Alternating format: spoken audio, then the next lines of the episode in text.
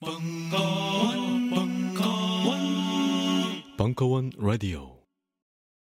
각종 사회 비리와 거짓말에 처절한 똥침을 날려온 딴지일보가 마켓을 열었습니다.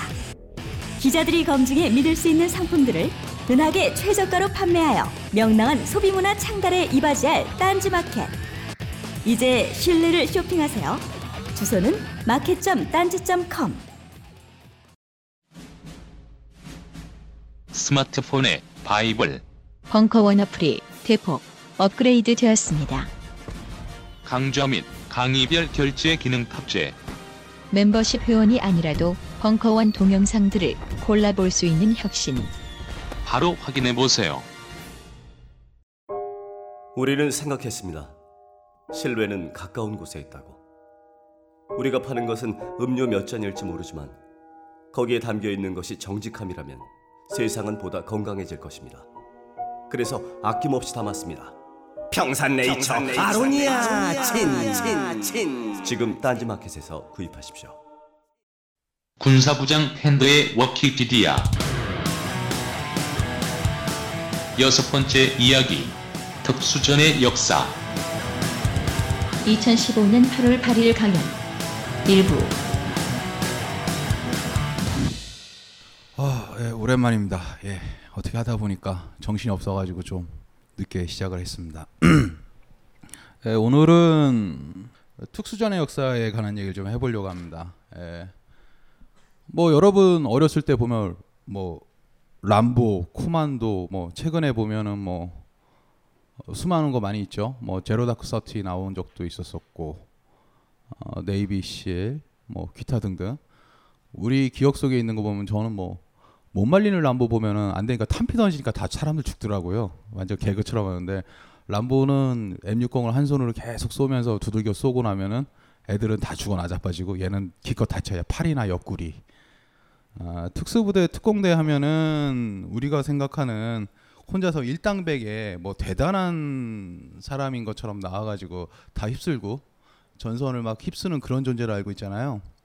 근데 그 존재 자체에 대해서 좀 많은 부분 오해를 하는 부분도 있고 그리고 이 특수부대가 앞으로 더 많이 나올 수밖에 없고 전장의 주역이 될 수밖에 없고 그게 우리의 삶을 굉장히 피폐하게 만들고 있다는 얘기를 오늘 좀 해보려고 하고 있습니다. 이게 또 하다 보면 또 오늘은 얘기가 두서없이 진행될 것 같다는 생각이 들어요. 뭐 여- 여기저기 뭐 가끔 작전 얘기도 나오고 어떤 식으로 발전됐느냐 그런 얘기도 들어갈 것 같고 마지막에 가면 또 반미처럼 흐를까봐 그게 좀 걱정이 되는데 반미가 될 수밖에 없는 이유가 좀 있긴 있습니다. 여하튼 한번 시작을 해보겠습니다. 아, 다음에 보면은 벙커원이고요. 람보 나오죠. 코만도 나오죠. 론 서바이버 나옵니다. 아, 론 서바이버 혹시 아세요? 이게 론 서바이버가 군사학적으로 대단하지만 사회학적, 심리학적으로 굉장히 많이 이야기가 됐었어요. 그 한 5년 전, 6년 전에 정의란 무엇인가 마이클 샌델 그 책에 나오는 게 그 이 바로 이거예요. 레드윙 작전. 어, 이 레드윙 작전 이전에도 이게 레드윙 작전 아주 간단했었어요. 어, 네이비실 10팀인가? 어, 10팀이 나와가지고 4명이 정찰을 하러 가는데 어, 염소지기를 만나요.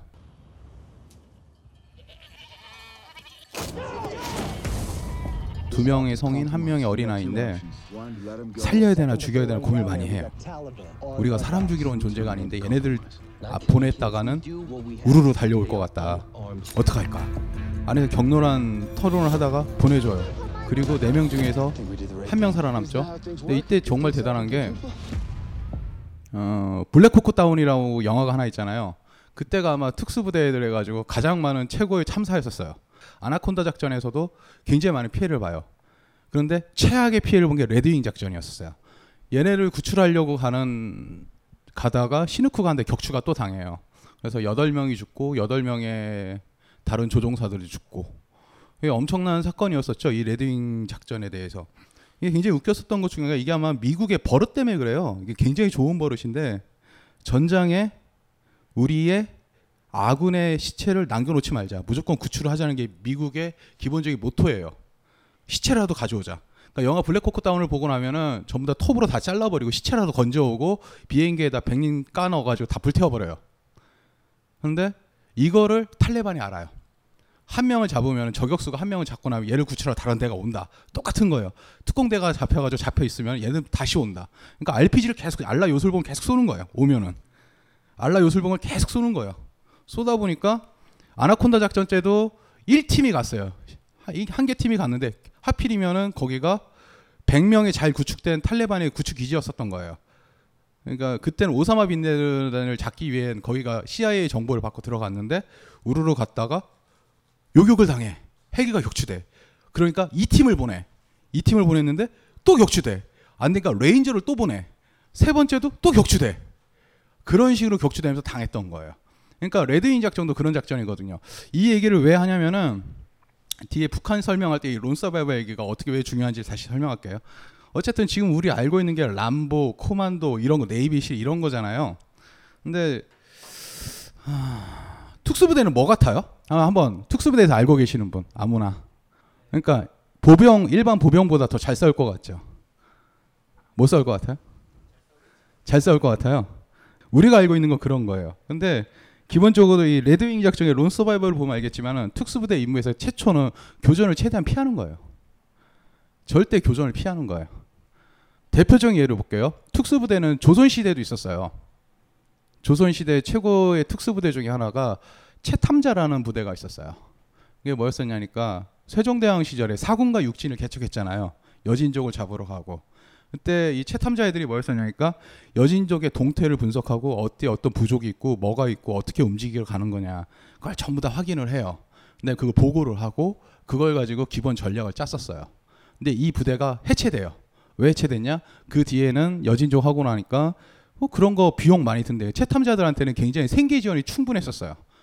특수부대이기 때문에 비용도 많이 주고 먹고 살아라 뭐 잘해줬었는데 그러니까 평화 시가 길어지니까 성종 무렵이 되면 야 얘들 돈만 많이 먹는 애들 필요하겠니? 그러니까 해체를 시켜버린 거야. 그 다음에 여진족한테 당하는 거죠. 누르하치가 이제 청나라 건설하고 나서부터 아이 씨바 이렇게 되는 거죠. 그런 건데 이 특수부대 그 채탐자는 것도 보면은 선봉에 나서 싸우는 것보다는 적정을 먼저 관찰하고 어디에 뭐가 있고 어떤 형태가 되더라. 그 중요한 정보를 가져다 주는 거거든요. 특수부대에서 지금도 굉장히 많은 목표 중에 그 전략 중에서 하나가 제일 중요한 것 중에 하나가 정찰이에요, 정찰. 정찰이 있고 요즘은 굉장히 많이 그 HBT 고가치 목표, 고가치 목표를 타 그 타겟들을 잡는 거에 대한 굉장히 주력을 삼고 있어요. 대표적인 케이스가 그 넵튠 슈피어 작전, 2011년 5월 1일에 있었던 오사마 빈라덴 모가치 딴 작전. 그 작전을 하는데 10년이 걸렸죠. 2001년도 하고 나서 10년을 쫓아가서 대부그를 투입해가지고 30분 만에 오사마 빈라덴의 목을 따왔죠. 특수부대에 대해서 지금 방금 물어봤던 이유가 바로 그거예요. 돌아가서 굉장히 잘 싸울 것 같죠. 이게 북한 얘기를 다시 해볼게요. 이게 휴전선 있고 평양이 있고 서울이 있어요. 북한이 남한에 군사적으로 우위를 쥐고 있는 부분 중에서 몇 가지가 있다면 첫 번째가 핵, 그렇죠? 두 번째가 비대칭 무기가 있었어요. 뭐 생화학 무기도 있고 뭐도 있고 뭐 미사일 그리고 휴전선을 가로지르는 장사정포 뭐 이런 것들이 있지만은 만약에 전면전을 벌인다. 그러니까 우리나라에서 가장 골치 아프면서도 전면전을 했을 때 힘들었었던 이유 중에 그 가장 짜증나는 전개 사항으로 보는 게 뭐였었냐니까 비무장지대에 있었던 이쪽에서 포병이 막 대포를 쏴요. 막 대포를 쏴요. 대포를 쏘면은 축선이 동해 축선이 여기가 무너지잖아요.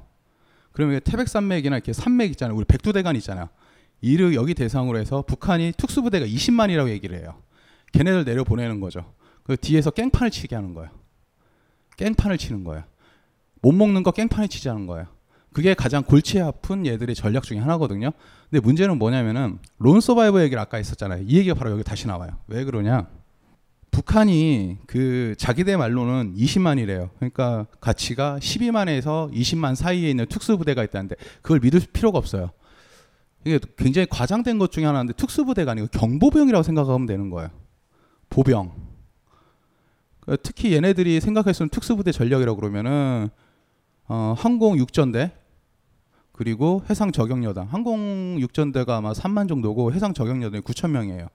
우리가 제일 알고 있는 군대 갔다 온 시험가 안둘기, AN 투기랑 뭐 부양정, 공기 부양정 같은 거 일로 타고 일로 가고 일로 가고 특수부대는 특수부대는 후방에 침투를 해가지고 들어가는 어떤 수송 수단이 없는 특수부대는 일반 보병보다 조금 잘 싸울 수는 있지만 그 막대한 뭐를 보여주지 않아요.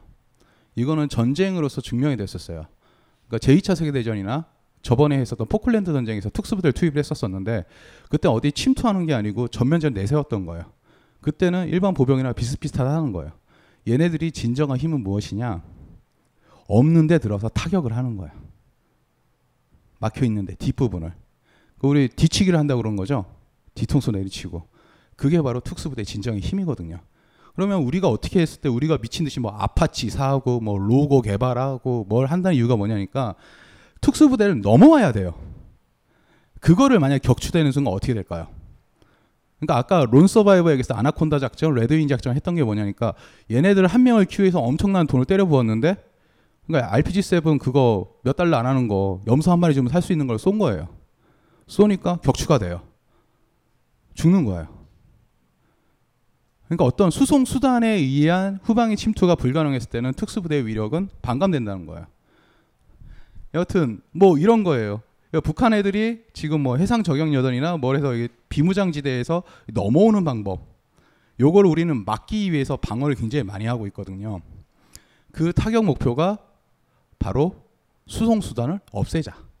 그 방어책을 우리가 굉장히 많이 고민하고 있습니다. 일단 이 얘기를 했으니까 이제 특수부대가 어떤 건지에 대해서 한번 얘기를 해보겠습니다. 지금 현대적인 특수부대의 시작을 언제 물어보시는 거예요, 여러분들은? 굉장히 오래됐을 것 같은데 어, 2차 세계대전으로 보면 되는 거예요. 지금 뭐 굉장히 많이 나오죠. 카일리스 같은데 여기 언제겠어요? 덩케르크예요. 덩케르크 철수. 우리 어렸을 때 영어 책 보면은 잘 나오는 게 정신승리란 말이 여기서 시작된 거거든요. 그러니까 히틀러한테 밀려가지고 30만 명이 도망을 가요. 덩케르크에서. Now you are off burning Dunkirk. Now you to see that evacuation in progress. Here, in one staggering shot, the Allied armies come out from the shore. 이때는 꼬맹이가 요트를 끌고 와가지고 애들을 다 실어 날르고 뭐를 하는데 문제는 장비를 다 갖다 버렸어요. 빠박하게인데 그리고 나온 게 바로 이게 스탠 기관총이에요. 얘들이 얘 별명이 뭐냐면 백안공의 사생아예요. 백안공의 사생아. 총이 이게 안전장치 없어 툭 던지면 다락 나가는 건데 당시에 이 총을 만든 이유가 뭐냐니까 무기를 다 버리고 왔잖아요. 무기를 다 버리고 가니까 한 푼이라도 더 싸게 만들어서 한 명이라도 더 많이 주려고 그런 거예요. 당시에 이거 하나 만드는데 단가가 8달러 있어요. 8달러. 그러니까 지금 환율로 따지면 한 17만 원, 16만 원 정도 될 거예요. 당시에 톰슨 기관단 총이 한 70달러 정도 했었으니까 거의 한 10분의 1 수준으로 줄어드는 거예요. Wonder if I can hit those. nice. 왜냐니까 애들이 사람 목숨 하나 구하기 위해서 무기를 다 버리고 그냥 배 다 올라타고 오는 거예요. 30만 명이. 당장에 반격을 하기 위해서 무기가 없었던 거예요. 이렇게 몰리다 보니까 좀 다른 생각을 하게 돼요. 뭐였었냐? 한 방 먹여야겠다는 거야.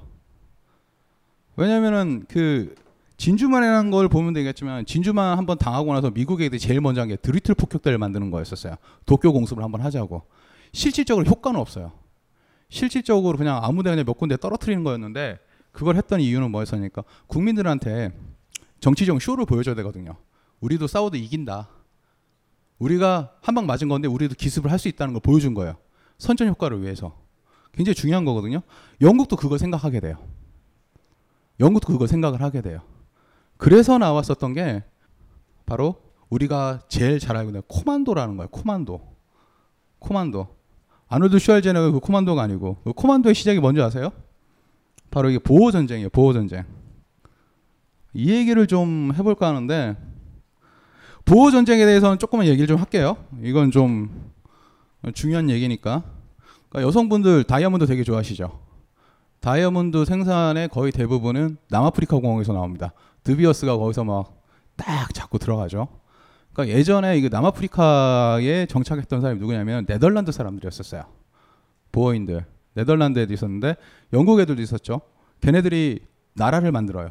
하나가 어, 트란발스 공화국이라는 걸 하나 만들었었고 트란발트인가? 한때 이름이 이상해가지고 그 옆에 오렌지 자유국이란 나라도 있어요. 근데 트란발트 고야공에서는 여기서는 금이 나왔어요. 오렌지 자유국에서는 다이아몬드가 나왔어요. 근데 당시 제국주의의 19세기 제국주의 한창 극강에 올라갔을 때 레드코트 영국 애들이 아프리카 종단 전책을 해요. 쭉 잘라버리니까 이건 내가 먹어야 돼. 전쟁을 일으키죠.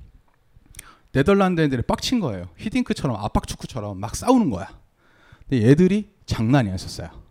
그러니까 이 당시에 그 보어인들이 코만도란 게 아프리카어 말이에요. 소부대, 군대라는 뜻이에요. 근데 이게 뭐였으니까 기, 말을 타고 막 간다면 존나 숨은 다음에 빵빵 쏘는 거예요. 당시에 영국인들 레드코트라고 빨간색 옷에 흰색 모자 딱 쓰고 이렇게 척척척 가서 쫙 총을 쏘는 거예요. 그러니까 표적이 너무 좋은 거야. 얘네는 숨어가지고 빵빵 이렇게 한 쏴서 죽이는데. 그러니까 얘네들이 다 뒤지는 거야. 1차 보호전쟁 때 끝나고 와서 얘네들이 한 짓이 뭐냐니까 홍차나 커피를 가지고 옷을 문대는 거야. 빨간색 무해가지고 검은색으로 만들려고. 총을 맞으니까. 그래서 나온 게 영국에서 카키색이 나와요. 카키색이 거기서 나온 거. 보호전투에서. 보호전쟁에서. 그리고 2차 보호전쟁이 또 일어나요. 영국 애들이 조그마니까 이제, 이제 우리가 이길 수 있을 것 같아. 그때 영국 왕리 군사학교의 최악의 쓰레기라고 불리는 찰스 워렌이라는 애가 스피온컵에서 싸우다가 다 뒤져요. 보호인들한테. 그러면서 우리는 아우슈비츠의 롤 모델을 발견하게 됩니다. 프로토타입을. 대단히의 포로가 처음으로 잡혔었던 게 언제였었냐? 제1차 세계대전이에요. 1차 세계대전 때 처음으로 포로 수용소라는 거 개발하고 애들이 어, 어떻게 해야 되지를 모르는 거야. 이렇게 많이 잡아본 적이 없었거든. 왜냐하면 수백만 단위로 싸우다 보니까 포로도 수십만 명이 생기는 거예요. 그러니까 너무 많은 거야. 그러니까 1차 세계대전 당시의 포로들은 대우가 너무 좋았어요. 적당히 사용만 하면은 뭐 되고 장교들은 도망가지 않겠다고 각서만 쓰면 외출이 가능했었어요. 아 정말로 그 우리가 잘 알고 있는 우리 두굴 장군 아시죠? 1차 세계대전 잡혔어요. 잡혔네 이 사람 프랑스에 대한 장교의 위신이 있어가지고 사인을 안 하고 끝까지 잡혀 있었어요. 사인을 하고 나가면 나 분명히 도망갈 것 같아. 그러면 프랑스 장교 수치라고 생각하고. 그런데 보어 전 보어 전쟁에서 좀 생각을 해볼 게 뭐였었냐니까 영국 애들이 이 게릴라로 막 당하는 거예요. 카키색 갈아입고 싸우는데도 코만도라고 불리는 소규모 부대들이 나와가지고 치고받고 도망가고 치고받고 도망가는 거야. 왜냐면은 다 점령을 했는데 점령한 상태에서 애들이 게릴라를 하니까 속수무책인 거예요. 애들이 픽픽 쓰러지니까 이때 얘네들이 했었던 게 뭐냐? 아우슈비츠를 만들어요. 포로 소 용소를. 그러니까 초토화 작전으로 다 없애버리는 거야. 게릴라를 언제 없애게 뭐냐? 주민을 일단 없애버리면 게릴라가 안 생기죠. 식량을 지원해주고 뭐를 해주니까. 그래서 초토화를 시켜 12만 명을 수용소로 집어넣고 3만 명이나 되는 애를 죽여버려요. 3만 명이나. 그러니까 2만 8천 얼마인데 그 중에 거의 한 4분의, 아니 3분의 2 정도는 16세 이하의 어린애들 다 죽여버려요. 영국을 뭐 신사의 나라라고 얘기를 하지만은 잘 뜯어보면 쓰레기 쓰레기. 다이아몬드 가져가겠다고 애꿎은 애들 만들고 히틀러 보고 아우슈비츠 만들었다? 뭐 욕을 하고 지랄하는데 아우슈비츠의 원형은 영국이 만들었어요. 영국이 먼저 만들었었고 이 안에서의 핵심이 무엇이냐? 그래놓고도 정신 승리를 하는 거죠. 우리가 이겼다. 엄청나게 많이 죽었거든요. 근데 우리가 이런 얘기를 했는 거 뭐냐면 바로 이 코만도라는 말인 게 이게 완전 아프리카에서 많은 건데 요거를 만들겠다는 생각을 하는 거예요. 이 새끼들이. 더들리 클라크라고. 더들리 클라크가 누구냐면은 당시에 중령이었었어요. 근데 덩케르크에서 한번 엄청나게 당하고 히틀러가 이렇게 왔다 갔다 하니까 얘가 고민을 해. 얘가 누구냐? 얘 상관이 누구냐면 존 딜이에요. 존 딜. 대, 육, 육군 대장인데 당시 육군 참모총장을 했어요. 영국에. 영국 육군 참모총장 하는 애들 붙잡고 설득을 해요. 얘가 전술을 하나 만든 게 뭐였었냐니까 얘가 고민했었던 게 스페인 전쟁. 그랑다미에라고 그러죠. 대육군. 그러니까 프랑스 나폴레옹이 다 휩쓸었는데 유일하게 박살냈던 첫 번째 나라 스페인이었었어요. 스페인 애들이 게릴라 전투를 해요. 그 전사를 연구해요. 그 다음에 지네들이 철천히 깨졌다 보호 전쟁을 계속 연구를 해요. 그리고 딱 결론을 내려요. 소규모 군대로 침투해서 박살을 내자. 우리 그거 한번 해봅시다. 설득을 하는 거예요. 설득을 하니까 뭐라냐면은 뒤통수를 치자 비겁한 변명이다. 하지 말자는 거예요. 영국 애들은. 왜냐하면 당시까지의 분위기는 뭐냐니까 전투라는 건 정정당당하게 힘 대 힘으로 붙어야 된다는 게 아직 있었어요. 그리고 신사도 기사도를 생각하면은 뒤로 가서 몰래 뒤통수 치는 거는 나쁜 짓이다. 무슨 개소리냐고. 특수부대에 대해서 별 생각이 없었던 거예요. 근데 클라크가 계속 설득을 해요. 우리 이렇게 막 정신 승리를 하면서 살 수 있겠니? 우리도 한방 먹여야 되지 않겠어? 그래서 통과가 돼요. 6월 8일 날. 특별 기습부대 창설이 승인이 됩니다. 그럼 얘들 성공했을 것 같죠? 아니요. 실패해요. 1차 침투가 실패해요. 왜? 전투나 전술을 모르는 거예요. 이 소규모 부대를 어떻게 싸워야 될지를 모르는 거예요.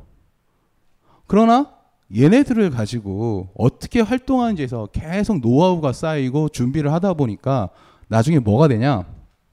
이때 41년 3월에 백소이 섬을 공략하게 돼요. 노르웨이에 있는 거. 이 이후로 전 세계에서 특수부대 창설 붐이 일어납니다. 한 번 되니까 그러니까 저비용 고효율이란 게 이게 가성비가 정말 최고라는 걸 이제 알게 된 거예요. 조그만 부대를 보내가지고 흩쳐서 싸우니까 된다. 히틀러 애들도 히틀러도 여기에 대해서 굉장히 민감하게 반응을 해요. 이놈의 특수부대를 어떻게 할까? 어떻게 할까? 어떻게 할까? 이 부대에 대해서. 근데 영국 애들은 또 다시 삽질을 해요. 다섯 명 보내가지고 이 정도면은 500명 보내면 끝내주지 않을까? 500명을 보내면 그건 이미 군대를 보내는 거예요. 이 멍청한 짓을 했니까 DF 프랑스 상륙작전 한 번 해가지고 다 죽어버리잖아요. 얘네들은 조금 된 다음 우리 그 우리 사장님하고 똑같아요. 야근 하루 시켰더니 이렇게 돼. 일주일 내내 시키면 더 되지 않을까? 쥐어 짜는 거지. 그런데 우리 다 죽으라는 소리지. 그 짓을 영국은 또 해요. 다 실패하죠. 그간의 프로파일링 수업을 통해 범죄 행동을 분석해 보았다면 이젠 실질적인 defense를 배워보자.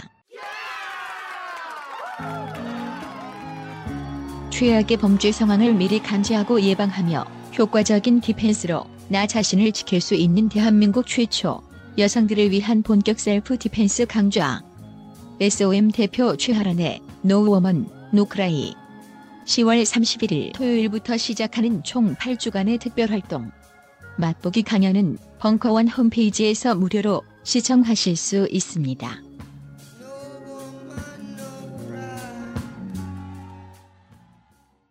안녕하세요. 용산에서 가장 믿음 가는 조립 PC 전문 업체 컴스테이션의 이경식입니다.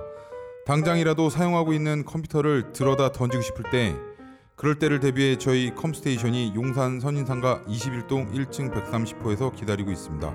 IT 강국에 걸맞게 믿을 만한 조립 PC 컴스테이션이 신뢰를 바탕으로 그 기회를 제공해 드리겠습니다. 궁금하신 점은 문의 주십시오. 011-892-5568번입니다.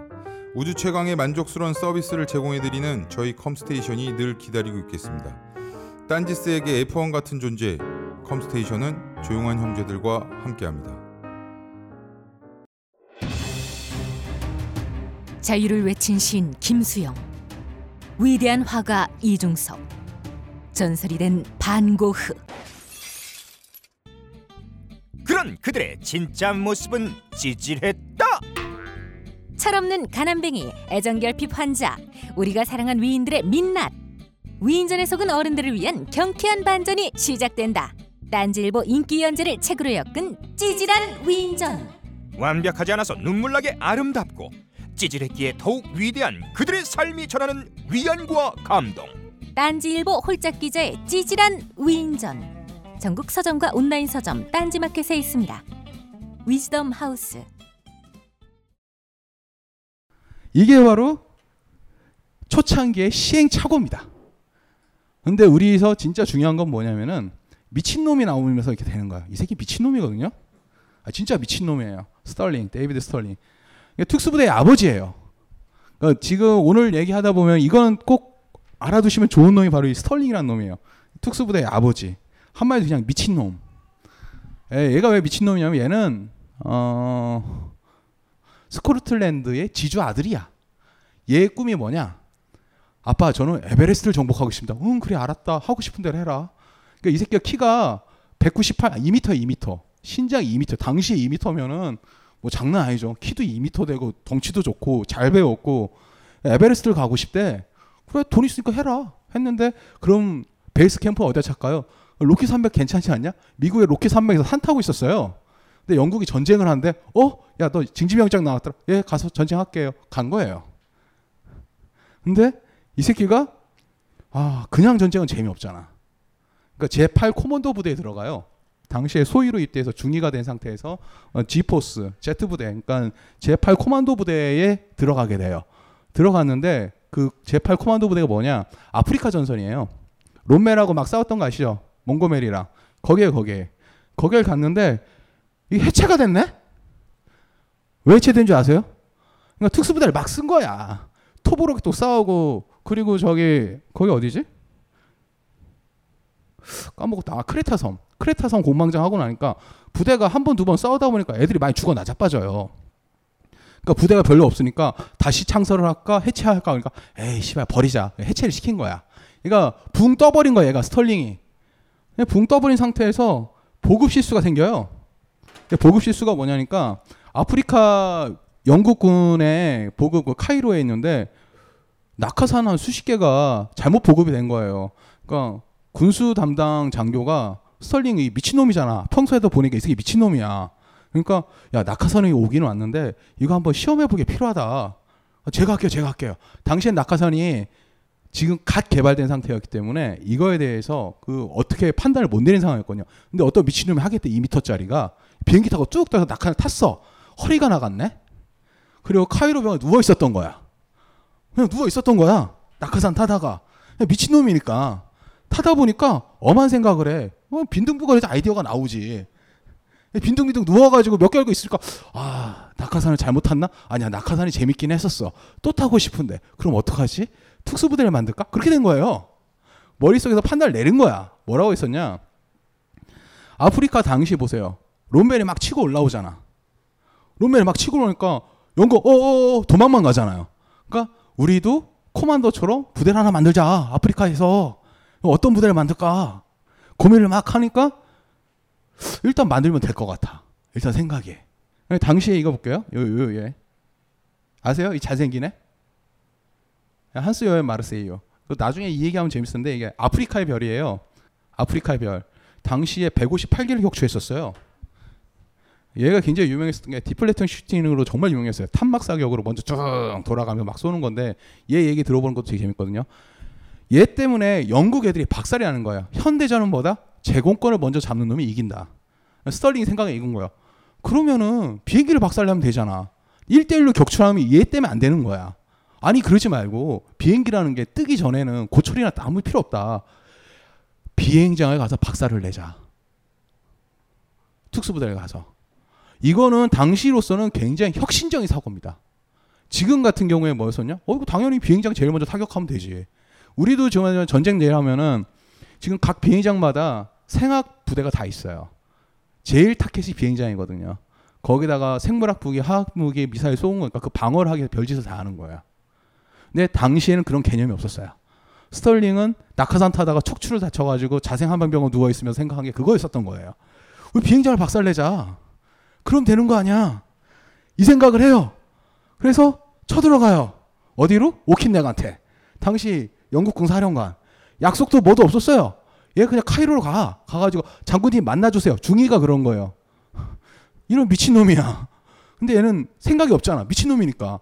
막 문을 두들겨. 안 나와. 얘가 나와. 넬리치. 얘 부관이에요. 부관인데 얘도 별 두 개 소장이에요. 말이 돼요? 중위가 문을 두들겨. 소장이 문 열어줬어. 소장이 너 왜 왔니? 아 병원에서 퇴원했. 근데 재활 치료 안 한다? 그러고 앉아 있는데 하는 말이 저 특수부대 만들래요. 미친 놈이죠. 여기서 또 설득을 해요. 이 별 두 개짜리한테 뭐라고 얘기했었냐? 부대에 부대 힘치는 거 말고 소수의 잘 훈련된 병사들을 가지고 뒤치기를 합시다. 어, 야, 그거 들어볼 만하니까 들어볼 만하다. 장군도 미친놈이지. 중위가 쳐들어와 가지고 하는데 어, 오케이가 된 거야. 그래서 이상한 걸 만들어요. 특수 항공 지원 여단 L 파견대. SAS라고 들어보셨죠? 바로 SAS예요. Special Air Service. SAS예요. 근데 당시에는 이렇게 들어보면은 이게 뭐지? 뭐지? 그냥 특수 항공 지원 여단 L 파견대 그러면은 무슨 보급품 나눠주는 것 같잖아요. 지원해주는 애들 같고. 근데 당시에는 SAS라는 이름보다 L 파견대의 이름으로 더 많이 쓰였었어요. 이름을 감추는 거예요. 어, 우리 네이비실 보면은 데브그루라는 거 있었잖아요. 데브그루 뒤에도 설명했지만 이것도 특수자 연구단이라는 이름이에요. 무슨 소리야? 이 새끼는 쳐들어서 사람 목 따는 게 일인데 무슨 연구를 해? 오사마 빈라덴 목단 게 걔네들이잖아요. 이름은 그렇게 나와 있는 거예요. 그러니까 이 엘파견대를 가지고 무슨 짓을 했었냐니까 일단 그럼 우리를 찔러봐라는 거예요. 영국 비행장, 영국 군수품 보급소, 영국을 얘네들이 몰래 들어가가지고 스티커를 붙이고 도망가는 거야. 엘파견대 다녀감. 애들이 미치는 거야. 보안 검절 나왔는데 뒤통수 치고 도망가는 거지. 이걸 다 가니까 영국 애들도 야 이거 가능성 있겠다, 가능성 있겠다, 가능성 있겠다가 된 거예요. 그런 다음에 애들을 뽑아요. 장교 6명, 460명. 굉장히 작죠. 한 1개 소대 병력에서 조금 더 많은 건데 지네들 말로는 여단이래. 그래서 얘네들 어떡하냐? 첫 번째로 우리가 내가 낙하산 한번 타보니까 이거 괜찮겠더라. 첫 번째 낙서는 낙하산을 두고 떨어져요. 60명이 갔는데 일단 허리가 다 부러져. 왜? 사막은 돌풍이 불잖아. 애 한 반 정도는 돌풍에 때 허리 나가버리고 병신되고 독일군 만나보지도 못하고 물 떨어져 가지고 물 줘 그러다가 쓰러져 죽고 그런 멍청한 짓을 해요. 20명이 돌아와. 낙하산을 던지니까. 그래서 스탈링이 아 낙하산은 안 되겠구나 라는 교훈을 얻게 돼요. 그랬어요. 사막이 이렇게 돌풍이 불잖아. 낙하산 떨어뜨리는데 안 되는 거야. 그래서 방법이 무엇이냐? LRDG. LRDG 굉장히 이거 프라모델 하시는 분들은 잘 알 거예요. 굉장히 유명한 애들이에요. 사막 정진대라고 그러니까 Long Range Desert Group이라고 그러는데 그냥 편의상 사막 정진대라고 그래요. 영국의 진짜 무기를 한번 얘기해 드릴게요. 당시에는 영국이 미국이랑 비슷한 수준이었으니까 영국이 로마를 공부해요. 로마가 어떻게 세계를 통치했는지에 대해서. 그리고 자기가 인도를 통치하고 전 세계를 통치할 때 최고의 무기가 뭔가를 고민을 해요. 영국이 만들어낸 최고의 무기는 무엇이냐? 브레테니카 영감사전이었어요. 브레테니카 영감사전. 무기를 가지고 전 세계를 지배한다 그러면 그 막대한 군사비. 그리고 우리 병사는 또 죽어요. 그건 국력의 약화로 빠져요. 지식으로 전 세계를 지배하자. 영국의 최고의 무기는 브레테니카 영검사전이었었어요. 똑똑한 애들이었죠. 아라비아의 로렌스하고 똑같은 거예요. 랄프 백놀트는 뭐냐면은 이 새끼는 사막 연구하는 애였었어요.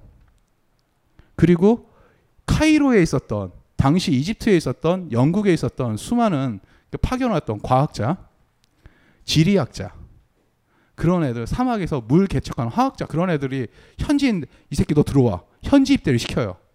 얘네 군인이 아니었었어요. 근데 군인이 돼요. 얘네들이 그런데 영국군보다 더 잘 싸우는 거야. 이유가 뭐냐? 사막에 들어갔을 때 일단 남만 해도 40도 50도가 돼요. 여기서 어떻게 버텨요? 물을 어떻게 찾아요? 사막의 운전법은 지상의 운전법하고 달라요. 사막 어떻게 하냐? 사고를 타고 올라간 다음에 기아로 중립을 놔요. 당시에. 그리고 쭉 미끄러 타고 내려가는 거야. 왜? 기름 아껴야 되니까. 기름이 떨어지는 순간 우린 다 죽는 거니까. 사막 정진대 애들은 싸움에서는 초보였지만은 생존에 있어서는 최고였었던 거야. 그러니까 SAS 했던 이 미친놈이 랄프 백론들 찾아가서 우리 같이 싸워봐요. 그러니까 SAS하고 LRDG가 짬뽕이 되는 거예요. 그래서 어떻게 되냐? 250대 항공기를 격파하고 수백 대의 차량이 박살이 나요. 10개가 넘는 식수 저장고와 도로 및 철도가 파괴돼요. 결정적으로 전투기 한 대당 보초배 한 명을 붙이기 시작한 거예요. 수시로 수류탄을 까던져 버리니까. 그러니까 당시에 뭐였었냐? LRDG가 윙 차를 모아가지고 SAS를 갖다 놔요. 그러면 SAS가 침투를 하는 거야. 그리고 목을 따기 시작하는 거야. 수류탄 까던지고 뭐를 준비하고 나중에 롬멜은 얘들을 잡기 위해서 함정을 파요. 비행장 몇 군데 역정보를 터트려 가지고 들어오게 해서 다 죽게 만들어요. SAS가 그때 완전 박살이 나죠. 그리고 1943년 1월이 되면은 이 미친놈 2m짜리 스털링 이놈이 포로로 잡혀요. 진짜 잡혀요. 잡혔는데 역시 미친놈 뭐가 달라. 잡혀갔는데 네 번의 탈출 시도를 해. 그리고 다 잡혀. 키가 커서. 키 크면 이게 문제라니까? 아, 그렇게 되는 거야. 이게 바로 현대의 바로 SAS의 시작인 겁니다. 아시겠죠? 시작은 별거 아니었었어요. 이게 맞아요. 특수부대의 모든 걸 보였어요. 베어 그릴스 있죠. 거미 먹고 뭐 곰발바닥 먹고 이 아저씨. 이 아저씨도 Man in Wild 여기 있잖아요. Man vs Wild. 이것도 SAS 출신이거든요. 여기서 특수부대의 모든 걸 보여줘요. SAS가. 그러니까 장비 뒤에도 나오겠지만 SAS는 계속 나와요. 우리 전 세계 현대 특수부대의 모체는 무엇이다? 미친놈 스털링. 걔가 만든 SAS. 그게 바로 우리의 특전사까지 이어져요. 중요한 사실은 뭐냐면은 그 뒤에 다시 설명하겠지만은 미군 설명 때 자세히 설명하겠지만은 특수부대를 별로 안 좋아해요. 그 핵심은 SES가 뿌리, 뿌려놓은 거예요. 왜? 일단 여러 가지 이유가 있겠죠. 이 새끼들이 군기가 빠져 있어요. 내무 생활이 빡세면은 훈련이 덜하고 훈련이 빡센데 내무 생활이 널널한 거야. 얘네는 실전이 되게 왔다 갔다 하는 애들이에요. 더 큰 문제는 얘네들은 특수 장비 가지고 비용은 엄청나게 줘요. 비용 특수 장비 비용이 엄청나게 나요. 뒤에 뭐 소콤 얘기 설명 때 다시 할게요. 근데 이런 애들이다 보는데 한 번 작전을 하고 돌아오는 순간 뭐냐면은 개판으로 놀아야 되는 거야. 작전 한 번 끝나면은 깽판 치고 놀아야 돼. 근데 군바리가 군복 입고 깽판 치고 놀면 쓰레기가 되잖아요. 근데 스털링은 원래 미친놈이잖아. 야, 우리 놀자. 근데 문제는 그거를 군대에서 돈을 안 줘. 그러니까 카이로에서는 어떻게 됐냐. 그러니까 스털링의 당시 동생이 배운 집 자식이라 그럴 수 있는데 얘 동생이 피터라는 애가 있어요. 피터라는 애가 당시 영국 주재 외교관이었었어요. 피터가 지네 아파트를 줘.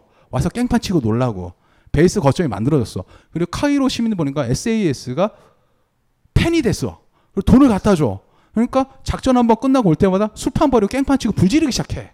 그 헌병들이 찾아오고. 이 모든 특수부대의 전통이 다른 나라도 퍼져요. 네이비실도 마찬가지 그래요. 그때 해밀턴 중년 그돈 빼돌려가지고 지금 깜빵 가 있거든요. 네이비실 그 만든 애 중에 하나가 그실 6팀 그 내북으로 내북으로 만든 애가 지 돈 가지고 깽판 치다가 놀다가 잡혀갔어요. 깜빵 있어요 지금. 맨정신을 하겠어요? 약 빨고 들어가라는 거 똑같은 소리지. 그러니까 SAS도 이랬던 거예요. 생각을 해보세요. 정규군은 판판이 밀리는데 지네들끼리 후방으로 돌아서 수백 킬로 적진 한가운데 들어갔다 들어오는 게 맨정신의 애들이겠어요? 그거 한 번도 아니고 수시로? 갔다 오고 나면은 죽음의 극한을 맛본 애들은 돌아오고 나서 놀아야 될 거 아니야. 이거를 군바리들 위에 있는 장군들이 보면 저 미친 놈들이 그런 거예요. 이게 바로 SAS는 이 모든 것들을 보여줘요. 그리고 이 전통이 아직도 흐르는 데가 있어요. 우리나라는 아직 잘 모르겠어요. 우리나라 좀 패스하고 여하튼 넘어가요.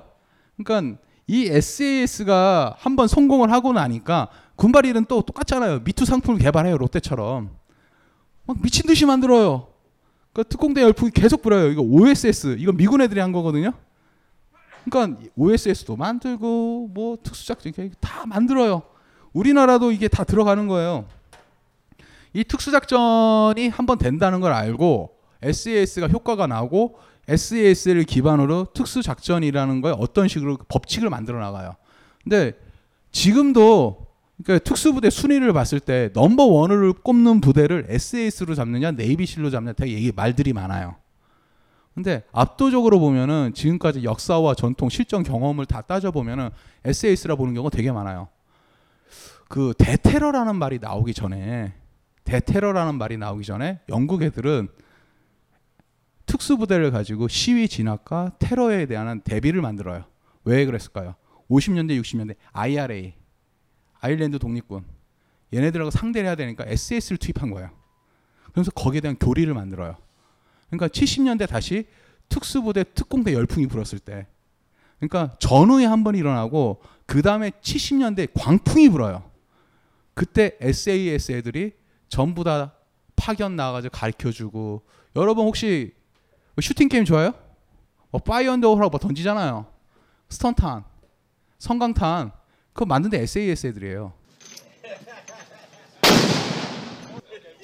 애들을 마비를 시켜야 된다. 사람 살상 안 하고 분말가루 가지고 불 번쩍 아 이렇게 마그네슘 넣어가지고 만든 거 그걸 만든 것도 SAS 애들이에요. 전술 kill house라고 만들어가지고 박스를 만들고 CQB를 안에 들어가가지고 조금씩 싸가지고 건물에서 싸우는 모든 총격술 한 것도 얘네들이에요.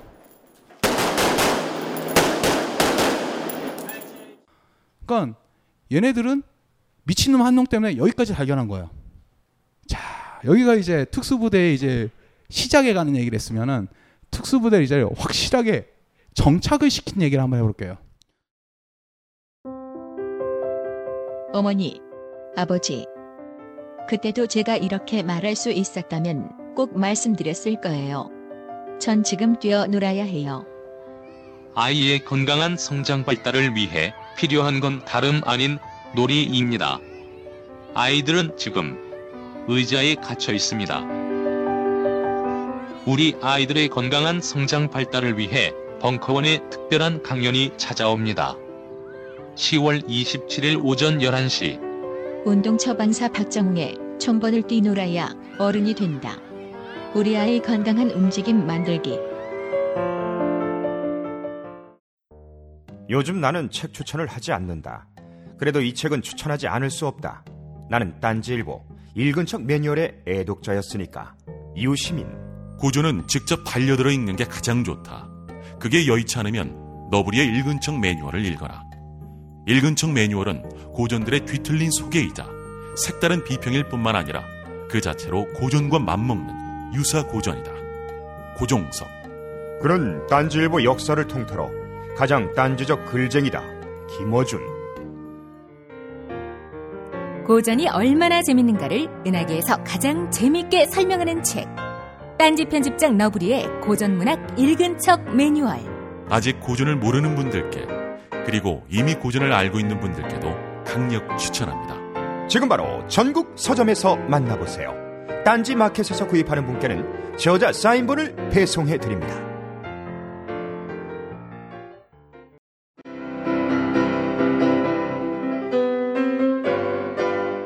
클래식은 너무 멀리 있거나 혹은 너무 가까이 있다.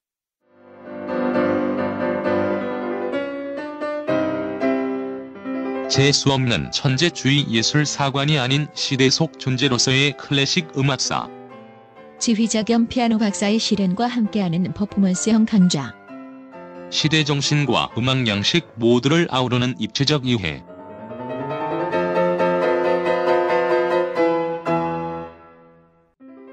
(2015) 벙커원 ultra special 클래식 끝판 48주 과정 강헌, 송창진 old old 클래식 클래식. 자세한 사항은 벙커원 홈페이지를 참조하세요. 특수부대 이제 확실하게 정착을 시킨 얘기를 한번 해볼게요. 이 얘기를 좀 진지하게 해야 될 것 같은데 이제부터 이제 반미 성향이 나올 것 같아서 좀 문제가 있네요. 어, 김대중 대통령이 군- 김대중 대통령이 대통령이 되고 나서 제일 먼저 군 개혁으로 고민했었던 것 중에 하나니까 통합군을 만들자는 거였었어요. 통합군, 통합군. 우리나라는 육해공으로 나눠 있잖아요. 한 강구별로. 어, 강원도로 보죠. 강원도. 강원도를 지키는 거는 동해안을 지키는 거 8군단이에요. 육군은. 근데 강릉 비행기 공군 비행장이 있어요. 날라오르죠. 어, 동해에 보면은 1함대든가 그 함대가 있어요. 각자 따로 놀아요. 근데 미국은 스케일이 커요. 그렇게 하다 보면은 작전을 하다 보면은 연락하고 명령 체계는 합참에서 내려가서 이렇게 이렇게 이렇게 하는 수밖에 즉각 대응이 안 되는 거예요. 소속이 다르다 보니까. 그래서 미국은 생각이 달랐어요. 스케일이 달라요. 한 지역을 뚝 떼가지고 여기에 육해 공군 해병대 병력은 네가 다 지휘해. 그게 바로 통합군이에요. 그게 바로 통- 그게 더 훨씬 효율적이잖아요. 명령체가 쭉 들어가니까 사장이 과장 통해서 바로 실무자한테 얘기하는 거랑 사장이 전무, 상무 뭐 쭉쭉쭉 내려가다가 부장 통해서 과장한테 대리까지 연락하는 거랑 어느 게 더 빠르겠어요. 전쟁은 1분 1초가 급하잖아요. 그러니까 통합군이라는 걸 만들어 버린 거예요. 근데 그걸 우리나라가 몇 년, 한 10, 20년 가까이 시도를 하는데 안 됐었어요. 군발이들이 그냥 별자리 줄어드니까. 근데 미국은 통합군이 아홉 개가 있어요. 뭐 아메리카 통합군도 있고 남부 우리가 굉장히 중부 통합군인 거죠. 중부군 사령부. 중부군 사령부가 뭐냐니까 지구를 쪼개놓은 거예요. 태평양전은 태평양 거기 났고 대서양 유- 나토 있다고 노라드라 북미 산업부행고 그렇게 다 나눠놓고 그 나머지가 수송사령부, 전략사령부 그리고 특수전 사령부를 만들어요. 특수전을 하나의 통합군을 만들어 버린 거야. 이유가 뭐냐니까 1980년대 이란이 팔레비가 무너지고 호메이니용이 됐잖아요. 이란 대사관이 잡혀 있는 거야. 그러니까 미군에 있는 모든 특수부대가 뭉쳐가지고 간 거예요. 근데 작전이 실패해요. 가다가 헬기 떨어지고 씨발 비행기 자빠지고 애들 뭐 멍 때리고 그러니까 육해공이 다 동원이 되니까 애들이 어, 어떻게 할지를 모르는 거야. 그리고 83년도에 베이루트에서 해병대 한 230명이 다 죽어버려. 자폭 돌격을 하니까. 이걸 다 겪고 나서 애들이 생각한 게 87년도에 특수전 부대를 모두 하나로 뭉쳐보자는 거야. 특수전을 모아보자. 그 특수전 사령부야. 우리가 알고 있는 네이비실, 뭐 그린베레 델타포스 레인저 75연대, 그리고 160 항공연대, 제1 특수전 항공대, 항공단, 제27 특수전 항공단 이 모든 것들이 특수전 사령부 소속이에요. 병력이 지금 6만 6천 정도예요. 2015년 기준으로. 예산이 지금 지금 많이 깎였는데 오바마 행정부 들어가서 최근에 좀 깎였는데 한 100억 불 그러니까 10조 정도 써요. 대단하죠? 우리나라 1년 국방 예산이 38조예요. 6만 명이 10조를 쓴다고요. 10조, 11조를 써요. 이걸 통합을 해서 특수전을 만드는 거야. 이 얘기가 이제 핵심이 될 것 같은데 요 부대들에 관한 얘기와 얘네들이 어떻게 싸우는지 잠깐 한번 살펴볼게요. 아, 이거의 시작은 존 F 케네디예요. 그러니까 피그만 침공 사건, 쿠바 미사일 위기를 딱 겪고 나서 이 새끼가 이런 얘기를 해요. 나는 국무장관에게 현존한 국방력의 방향을 비핵전쟁, 준군사 작전을 비제한 비정규전의 수행 전환토록 지시하였습니다. 또한 특수부대와 비정규 부대를 증가시키고 재정비할 것입니다. 이게 뭐냐? 이때가 한참 미친 전략이 오가던 시절이에요. 그러니까 핵 만능주의. 핵을 쏘면 우리도 쏘고 같이 죽자. 같이 죽자는 거야. 이 상황에서 케네디가 생각했었던 것 중에 하나가 저강도 분쟁. 이때는 전 세계적으로 혁명 열풍이 체게바라 있잖아요. 체게바라. 쿠바하고 온두라스 가서 총 맞아 죽잖아요. 게릴라들이 일어나고 얘네들 핵을 쏴서 죽일 수는 없잖아요. 그렇다고 양극 체제잖아요. 소련하고 미국이 있는데 섣불리 군대다 군대가 움직이면은 그건 다 같이 죽는 거예요. 그러니까 특수부대에 조그만 작전을 들어가자는 거야. 그러니까 현대의 특수부대의 아버지가 되는 거예요. 미국 특수부대에. 얘 때문에 그린베레 애들이 모자를 쓰게 돼요. 녹색 모자를. 원래 그 전까지 허가를 안 했었어요. 허가를 안 했었는데 이게 그린베레를 보고 어 이거 녹색 뭐 멋있다. 이거 규정 위반입니다. 오바로크스에서 샀습니다. 그러니까 어 그냥 대통령령으로 해줄게. 그래서 그냥 해줬어요. 그리고 얘가 해군 출신이잖아. 네이비실을 얘가 만들게 해요. 해밀턴이라는 애가 이러 이러 해가지고 UDT를 좀 확대 개량해가지고 새로운 특수를 만들겠습니다. 그래? 내가 400만 불 줄까?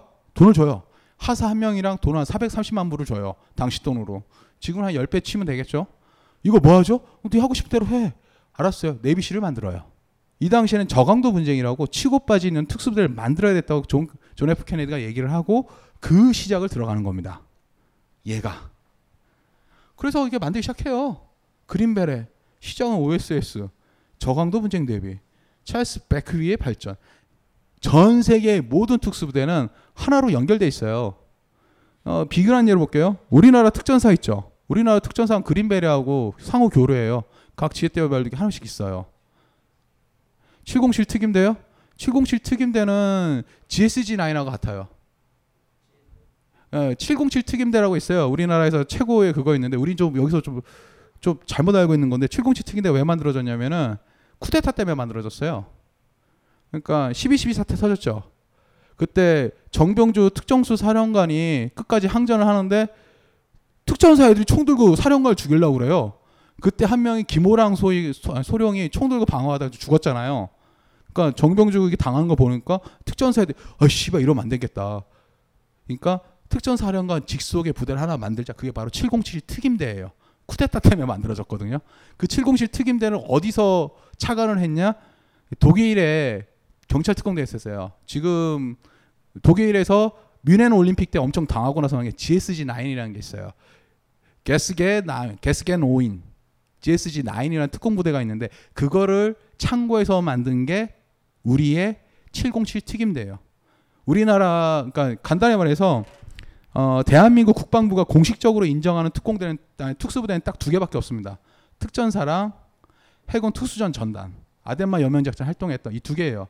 근데 얘들이 공수특전단은 그린베레, 그린베랑 연결해 있었고 UDT-C라고 불리는 어, 해군 특수전 전단은 네이비시라고 연결이 계속 돼 있어요. 그러니까 전 세계 특수부대는 뒤에도 설명하겠지만 서로 돕고 돕고 서로 전술 개발하고 총기 야 이거 써보니 좋더라야 그래요? 한번 다시 써볼까요? 우리도 살까요? 그래 너희도 사 그런 식인 거예요.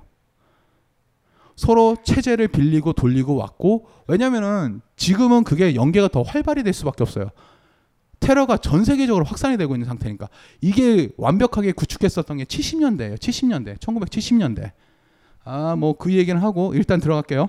그러니까 62년도에 이 SS에 파견 갔던 애가 찰스 베크위크라는 애가 있는데 얘가 바로 뭘 했었냐니까 델타 포스를 만들자고 얘기를 해요. 이게 나중에 계속 얘기를 하다 안 되니까 70년대가 되면은 대테러 전문 부대가 필요하다는 걸 깨달아요. 그러니까 그린벨에서 애들을 뽑아서 만든 게 바로 델타 포스예요. 청노리스가 아니고 그러니까 델타 포스를 만들어요. 이게 뭐냐 대테러를 위한 거예요. 일단은 얘가 나오는 것 중에 하나가 뭐였었냐니까 그린벨의 네이비실 뭐 이를테면은 뭐 SAS 다 특이했지만 그린벨은 특수부대에서 가지고 있는 위치 중에 하나가 바로 고문관의 느낌이 굉장히 강해요. 그러니까 애들 바보짓 한다는 게 아니고 애들을 파견을 한 다음에 애들 가르쳐요. 가르쳐 가지고 군사 훈련을 시킨 다음에 같이 싸우는 거야. 굉장히 머리 좋은 애들이죠. 근데 이걸 한번 생각하시면 돼요. 혹시 지옥의 묵시록 혹시 들어보셨어요? 영화? 그거 보셨죠? 맨 처음에 보고 나면 말론 브란도 얘 보면서 그 얘기를 해요. 대사가 나와 있어요. 무슨 대사를 했었냐? 특수부대를 얘를 군대에서 육군에서 키우려고 굉장히 노력을 하고 있다. 그래서 얘가 특수부대에 두 번 지원을 하려고 하는데 다 거절했었지만 끝까지 우려서 특수부대 들어갔다. 특수부대 출신은 진급이 어려워요. 별달기가 어렵죠. 지금은 뭐 특수전 사령부 분 별단 애들 많이 있는데 그때도 그렇고 지금도 그렇고 특수부대는 진급이 어려워요. 그러니까 지옥의 묵시록에서 보면 그 대사가 확실히 나와 있어요. 왜 그럴까요? 요걸 생각하면 돼요. 인원수는 조금인데 엄청난 예산을 가져가요. 그러니까 한 가지 예를 들어볼게요. 2015년도에 국방 예산이 미국 국방 예산이 4,956억인가 7억이에요. 달러. 그러니까 따르지 치면 우리가 치르면 500조 정도 될 거예요. 우리나라 1년에 가뿐히 넘어가죠. 500조가 좀 넘어가요.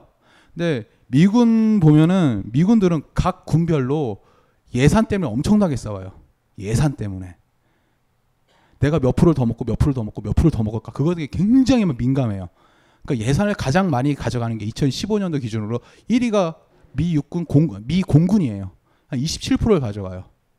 2위가 미 육군 쪽수가 많으니까. 3위가 미 해군. 4위가 미 해병대. 그래서 27%, 26%, 아니 25%, 24%, 23%그 정도 돼요. 그 다음에 해병대. 해병대가 6% 정도 가져와요. 그런데 얘네들은 국방 경비대 포함해서 국경 경비대가 있잖아요. Coast Guard. 그 포함해서 전체 병력이 한 미군이 142만 정도 돼요. 그런데 특수전부 사령부가 있죠. 특수전 사령부는 고작 고작 6만 명밖에 없어요. 6만 6천 명밖에 없는데 미 전체 예산의 1.6%를 가져가요. 1.6%. 그러니까 오바마 행정부가 들어오고 나서 좀 줄인 게 99억 불이에요. 그러니까 부시 행정부까지 해서 105억 불이에요. 105억 불 한번 생각해 보세요. 10조예요. 11조, 12조를 가져가요. 그 6만 명이. 예산을 엄청나게 가져가요. 그 다음에 SAS 스털링 얘기할 때 얘기했었죠. 애들이 명령 군기가 빠졌어요. 애가 와서 술 퍼먹고 깽판 치고 결정적으로 명령 개통이 달라요. 중사인데 중사 보고 너는 소령 대우 뭐 그런 게 다 있는 거예요. 명령 다 무시해도 되고 뭐 하는 게 있는 거예요. 이러다 보니까 특수부대에 대해서는 굉장히 그거를 배관시해요. 그린벨에도 2차 베트남전 끝나고 나서 한번 해체가 됐다가 다시 돌아와요. 특수전은 지금에야 인정을 받았지만 그 당시에는 굉장히 배관시됐던 무대예요. 우리나라는 특수부대 특공대하면 특전사하면 되게 위대하고 끝내주고 뭐 그런 걸로 생각을 하고 강력한 군인하고 있지만은 외국의 입장은 좀 달라요. 해군 같은 경우 한번 얘기를 해볼게요. 왜냐면은 어떤 해군이든지 진급을 하기 위해서는 배를 타야 돼요. 해군 특수전 전단 같은 경우에도 보직은 우리나라에서는 웃기는 게 특공대 보직이 없어요. 특전사는 보병으로 들어가요. 보병 보직을 받고 들어가는 거예요. 그렇다면 이게 무엇이냐? 다른 데 군무를 한 바퀴 돌아야 된다는 거예요. 전문성이 떨어질 수밖에 없죠. 배를 한번 타고 돌아야 되니까 배 타고 들어오는 경우도 있고 이걸 하고 나가는 경우가 있어요. 네이비실 보면은 제군이나 제독이 되고 싶으면 배를 타야 돼요. 근데 애들이 그게 되나? 사람 목 따는 거 배운 애들인데. 안 되는 거예요. 왜 얘들이 배관시 되고 영화나 드라마 보면 특수전에 대해서 별로 안 좋게 얘기하는 게 있는 이유가 바로 여기에 있는 거예요. 미군 같은 경우에는. 그리고 이질적으로 달라요. 얘네들은 작전 끝나고 네이비실 같은 경우에는 작전 한 번 끝나 보너스가 나와요. 작전에 따라서 5만 불짜리도 있고 만 불짜리도 있어요. 10만 불도 주고. 그러니까 오바마 그러니까 오바마 체제 하에서도 그랬지만은 그 아프가니스탄 테러와의 전쟁 끝난 그 당시에는 보너스도 엄청나게 줬었어요. 뭐 얘기는 일단 여기까지만 하고 2부 가시죠. 왜냐면은 여기 커피를 팔아야 된대요. 커피 좀 좀 많이 사 드세요. 전뭐 이렇게 해달라는 게 해준 거예요. 예. 10분 있다 뵙겠습니다. 벙커원, 벙커원, 벙커원 라디오.